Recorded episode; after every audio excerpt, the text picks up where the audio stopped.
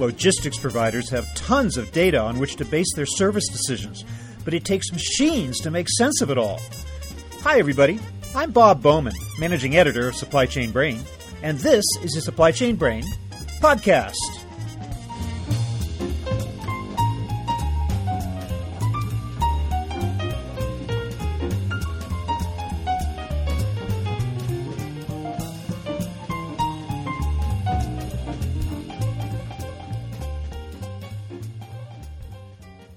The era of big data is threatening to become the era of data chaos. There's just too much information out there for we lowly humans to interpret in a useful manner. One study finds that carriers will lose $15 billion this year due to a glut of excess inventory. There's got to be a better way of matching supply with demand.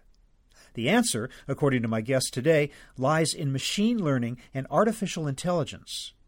Adam Compain is founder and CEO of ClearMetal, he describes the state of the art in deploying this technology to help carriers and other companies better manage their assets and make smarter trade decisions. It's all a matter of separating signal from noise, according to Compain, who says that AI has finally developed to the point where it can turn this chaos into a semblance of order. The result, he claims, is true predictive logistics. So here is my conversation with Adam Compain.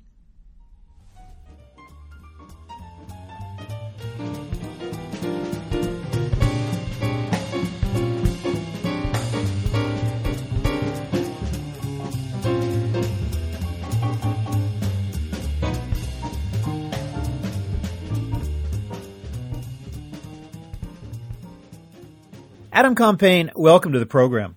Thank you, Bob. What is the problem as you see it out there with regard to carriers and inventory levels and the relationship of logistics planning to those inventory levels and their ability or inability to predict them? Really, I think the fundamental challenge the industry is facing is overwhelming complexity and uncertainty that's amounted over time.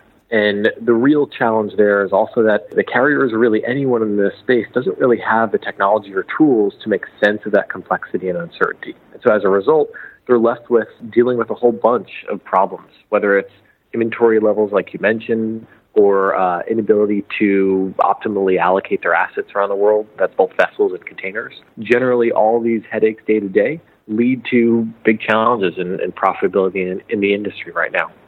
So, what it comes down to, bottom line, is that they're unable to accurately predict demand for their services and for their ships, right? So I'd agree with that. I'd extend it though. I think it's not just demand, it's actually the inability to predict demand as well as supply or inventory, as you call it, as well as customer behavior or even operational movements and how the market will move. It's really across the board that prediction is so key. And the inability to predict leaves any logistics player with a challenge in how to manage their assets or how to manage their trade decisions. Now, as I understand it, you would you would argue that carriers this year alone have lost five billion dollars, due in part to high inventory levels and the uh, consequent less need for their services, even though they were geared up to provide that service. Is that a correct money figure? That's actually a, a statistic from Drewry's report. That's an estimated loss this year in the carrier industry, and I think uh, a recent article came out Drewry stating somewhere from five or if not six to ten billion dollars of loss across the industry. Um, and that's a result of, of a number of things. Part of it is overcapacity and the continued decline of freight rates, but it also comes in other operational challenges and costs that they have. Is empty repositioning costs, of course, bunker costs as well. The list goes on, but it's an extremely hard year for the carrier industry. If carriers were able to make a more accurate assessment of demand, inventory levels, customer behavior, and all the points that you just mentioned, what are the factors that they would have to take into account in order to come up with an accurate forecast?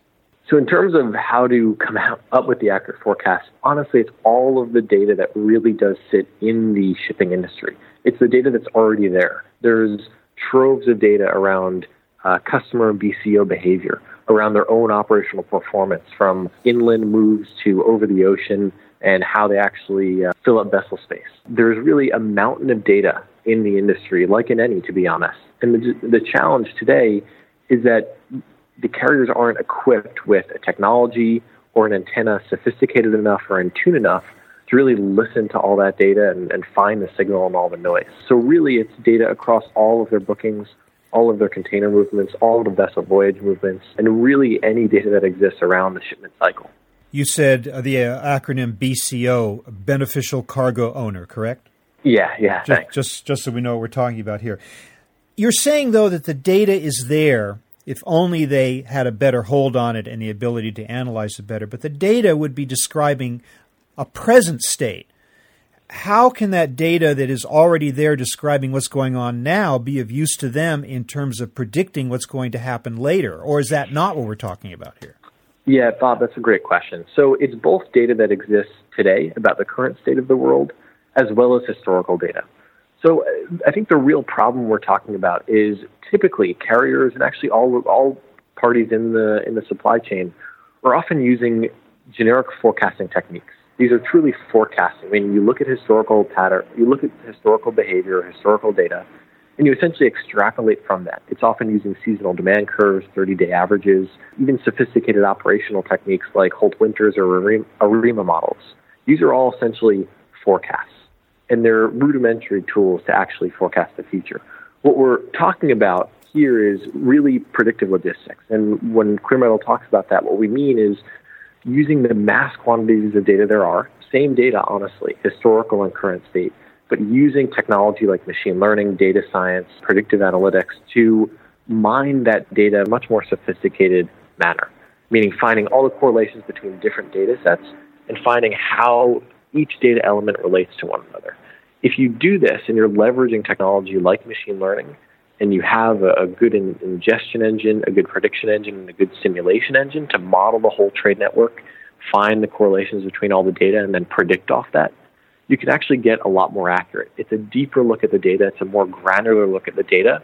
And what it's doing is it's finding patterns that do exist in that data and doing sophisticated predictions off that. It's it's a bit different. I'm not sure if I'm articulating it too well, but let me know if I can dive deeper there. Well, when we talk about big data these days, very often we're describing a, a, state of affairs in which we're implying that there is more of it than there ever was before.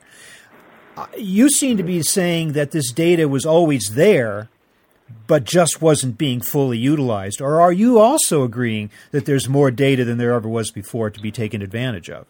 Yeah, thanks. It's actually a great a great articulation. I would say it's both.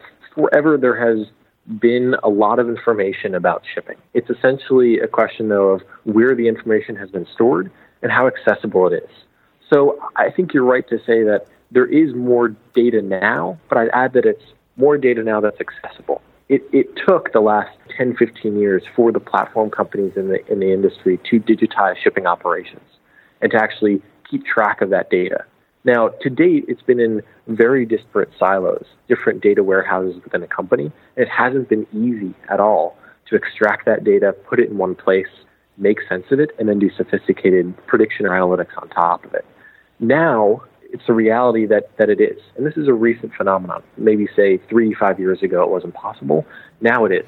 You can actually take and extract that data out of different systems within the carrier world or the, the supply chain world you could ingest it and put it in one place, host it in the cloud and make sense of it. And by using the cloud, you can actually leverage these sophisticated technologies coming out of Silicon Valley, like the ones that ClearMetal is using. We're talking about machine learning techniques and others. And you can really make sense of that data now. So it okay. is a, a, different world, but I, I guess the one clarification is now you can use the data differently than you could have before. Let me get a better sense of where this data is coming from. You've implied that some of it actually is resident within carriers' own systems. I guess is that the case, but they also have to go outside their systems and find it. So where else are they getting it? Are they getting it proactively from shippers? Is it are they getting it from economic figures? Where is this data that's that's that's sitting out there? Where is it residing exactly? So a lot of the data, and actually almost all of it that you need to work with, does live in the carrier's hands. So we're talking about their booking systems, their ERP systems, container movement data, and a lot of this data is passed back and forth via EDI or FTP in the industry already. This is how terminals talk to carriers, how carriers talk to their vendors like truckers and, and others. So the data is actually largely in these hands already. There are, of course, other third party signals. If you look at AIS data, which is essentially vessel movement data tracked by satellite, those are information sources that a company like ClearMetal or even the carriers themselves can look at and rely on.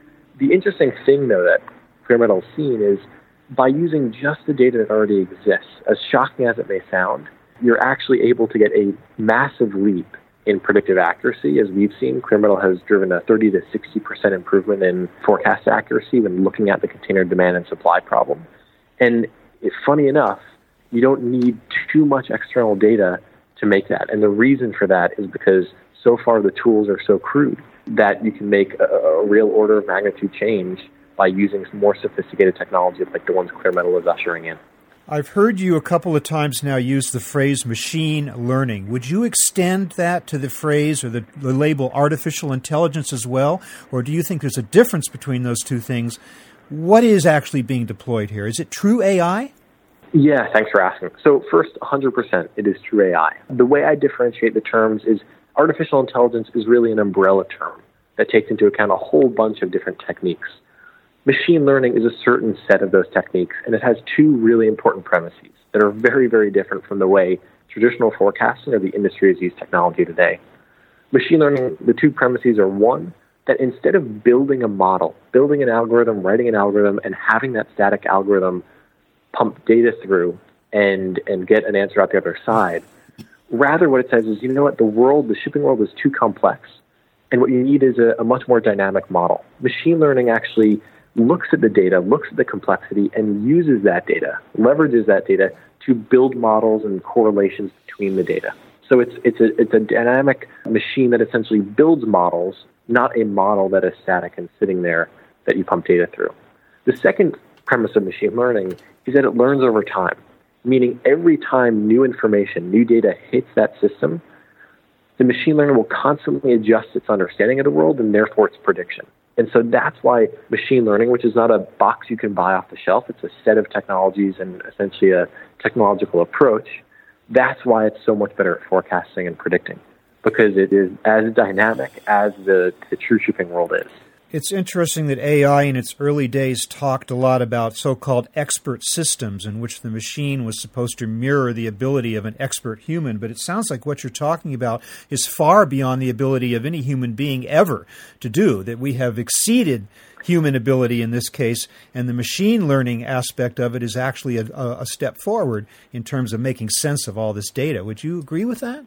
I totally agree. I mean, really, what we're looking at now is an era where you can truly leverage technology to enhance your intelligence and understanding about the world. If you look at some of the best technology companies out there, Google, Facebook, Amazon, and others, they're leveraging machine learning because it's such a sophisticated instrument and such a step change in the way we use technology. And the reason for that is because it does follow similar patterns to the human brain. It looks for patterns, it looks for correlations between events. But the difference is it's not looking for cause, it's looking for relationships. And the relationships that the computer can find and identify are multivariate and far more sophisticated than our brains can comprehend. So maybe we can understand, for example, in the shipping world, that likely when a certain type of shipper books a certain type of commodity into a certain location, that they cancel on average 30% of the time. That's about as the extent that the human brain can go. However, what they can do is also look at the day of week, time of day, the port pair, whether there are specialty requirements, what the last 32 bookings of that and other shippers were, what the weather is like, what kind of vessel it is, on and on and on, and look at all these variables that one wouldn't think have a relationship and a dependency on a cancellation rate, but they actually do. And so if you can employ a system sophisticated enough to look at hundreds of signals and model and simulate uh, multiple different patterns and identify the right one, need the expertise. But why hunt with a, a crude instrument? Why do surgery with a spoon when you can do it with a scalpel? Why shoot something with a slingshot when you can use a sniper rifle? Machine learning technologies and the type of technology that Metal are ushering in are these sharper tools again, I just want to get back to the inventory part. How do they get the data? Where is the data that, that uh, about inventory levels that would clue them into? I mean, that obviously has a down the road impact on demand for shipping services, whether inventories are high or low. How are they learning that information? What, where is that data resident? Inventory levels, I think, really come in a few ways. I can think of three primary ways that, that it's important in the shipping world. First is inventory, meaning slot capacity or how much space there is on a vessel. That's important, obviously, because how much space you have and vessel space is perishable determines how you can haul things across the world. The second type of inventory is really container availability. So, do you have containers in the right place at the right time to accept a shipper's booking and haul their goods where they, they need to? And the third, inventory is also talked about in the industry on the beneficial cargo owner side, the BCO side. So, are inventory levels in a retailer's warehouse high or low? And, and that's important because that dictates how much they order. If, their if their shelves are full, they probably order less. Once they have this information in hand, though, let's say the ocean shipping industry, the question of their agility or their ability to respond to trends quickly. I mean, you have these gigantic ships and gigantic investments, and they can't exactly turn on a dime, literally or metaphorically. So, what are they expected to do with this mm-hmm. with this information once they have it in hand? Would they be pulling back ships? Would they be increasing services? I mean, what exactly would they do? They would operate better in, in every way. In the most acute way, you make a decision as they're making now, you know, a week or two weeks ahead of time, sometimes three, sometimes four, on where do I move my containers? How do I reposition them? And that's the decision on where the container is now and a prediction of where I think I need them. So if you had all this data and you made sense of it with the kind of tools and technology we're talking about, first order decision is okay, do I reposition a container or do I keep it where it is expecting a booking? You can roll that up to the actual vessel and say, hey, by a certain vessel cutoff date, are there going to be enough full and empty containers to fully utilize that ship or not? If there aren't, let's move them around to make it so. If there are, then great, we're good to go. And then that actually rolls up to things you mentioned, I mean, much bigger, much more important financial decisions around how do you run a certain service? What ports of call do you go into? Really, where the industry is trying to go is from this operational reactive cost cutting mode into marketing and revenue driving. And if you can actually understand the most basic unit, the container, your customers, how things move about the world, that actually does have an impact down the line of rolling up to full vessel fleets or full uh, vessel service strings. So the impact can be massive. You know, judging from the financial performance of the ocean shipping industry this year and before, I would have to conclude that not too many of these carriers are making use of this capability, because if they were, one would think that their performance would be a heck of a lot better than it is. I agree with you, and that's what we're trying to help them do. But it is challenging. It is challenging. I think if you take a snapshot of where we are in the shipping industry, we were really at the early days of technology and digital innovation. Again, my comments on just a few years ago, you digitized the information and had it in a place that you can start to do sophisticated things with it. Now, Clear Metal's conversations and engagements with carriers, I mean, the most forward looking, progressive, and intelligent ones are very in tune with this and, and adopting it quicker than carriers, I think, adopt anything in the industry. So we're proud of that. But you're right, we have a long way to go. There's massive challenge. Carriers are burdened with all the sort of profitability challenges they're facing day to day, and it is challenging to invest in the future. But those that want to survive and will survive are the ones that are going to. And I think we're seeing that pattern hold it seems as though shippers would benefit from the use of this as well. Manufacturers, retailers, distributors to get a, to get a, a, truer picture of demand and trends in their own markets. Is that not the case? That's exactly the case, and and I'm glad you made that note. What we've understood, if you think about it, every decision made in the logistics industry is based on a prediction. Whether or not to move a container, as we've been talking about, is based on a prediction of where you think you'll have them or, or need them for a freight forwarder or, or a non-vessel operating cargo carrier. The decision on whether to accept a booking or what rate to offer is based on a prediction of inventory levels and their own costs. If you're a shipper, a BCO, whether to order goods or manage your inventory is based on the prediction of when you think your imports will arrive and how things will move. So really everything at its core in logistics is based on a prediction. Because of that, these predictions are extremely valuable, not just to carriers, as you call it, but also to the freight forwarders, terminal operators, shippers. And we were in discussions and, and had solutions that are actually deploying to most all of these parties. Again, because predictions are so core, and the same type of prediction around the container can be applied in different ways to different parties. That's totally true. It also seems as though a lot of this is leading indicators for an overall general economic forecast as well, that you could go beyond carriers and shippers and utilize this by economists and others could use this in the same way. And maybe for all I know, they already do. Uh, they don't get they don't get things right all the time, so obviously it's not perfect. But you you could take this tool and you could purpose it for other fields as well, could you not? It's certainly possible. The use of commodity trends and shipping are used today in financial markets and general economy forecasts. That's totally true. I think what's true, kind of like we've been talking about already, is that the amount of data used, the granularity of that data used, and the predictive capabilities off that data are a little bit limited. So there is a long way to go. Companies like Clearmetal may be in a position to do that, but I, I have to say that's absolutely not what we're looking at or, or doing today. Um, and we don't really have our eyes set on that. Really, our interest is helping the, the companies who have this data in their houses and operate better, making more efficient decisions around asset allocation as well as trade management. So, when it comes to interpreting this massive data, maybe chaos isn't quite so chaotic as we thought? It's it's a great way to put it. I think the the truth is, while historically complexity has been the devil and the challenge, now given the technology capabilities, complexity is actually the answer. These machines thrive off complexity, and you can actually leverage the complexity to resolve uncertainty in the shipment cycle and operate better. That's what I'd say. I absolutely agree. It's going to be interesting to see how this develops going forward. But uh, Adam Compain, I want to thank you so much for sharing some time with us here to talk about this concept of predictive logistics. Thank you so much for being with us. Yeah, Bob, thank you so much, and I appreciate the opportunity.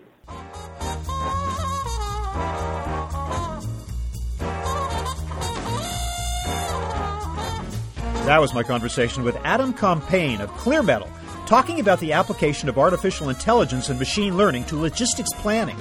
We're online at www.supplychainbrain.com, where we post a new episode of this podcast for streaming or downloading every Friday. You can also read my think tank blog, watch thousands of videos, and access all of our other content, including the digital edition of our magazine. Look for us on Facebook and LinkedIn, and follow us on Twitter at scbrain. You can also download or subscribe to the podcast on iTunes. Got any comments or suggestions on this or any episode? Email me at rbowman at supplychainbrain.com. See you next time.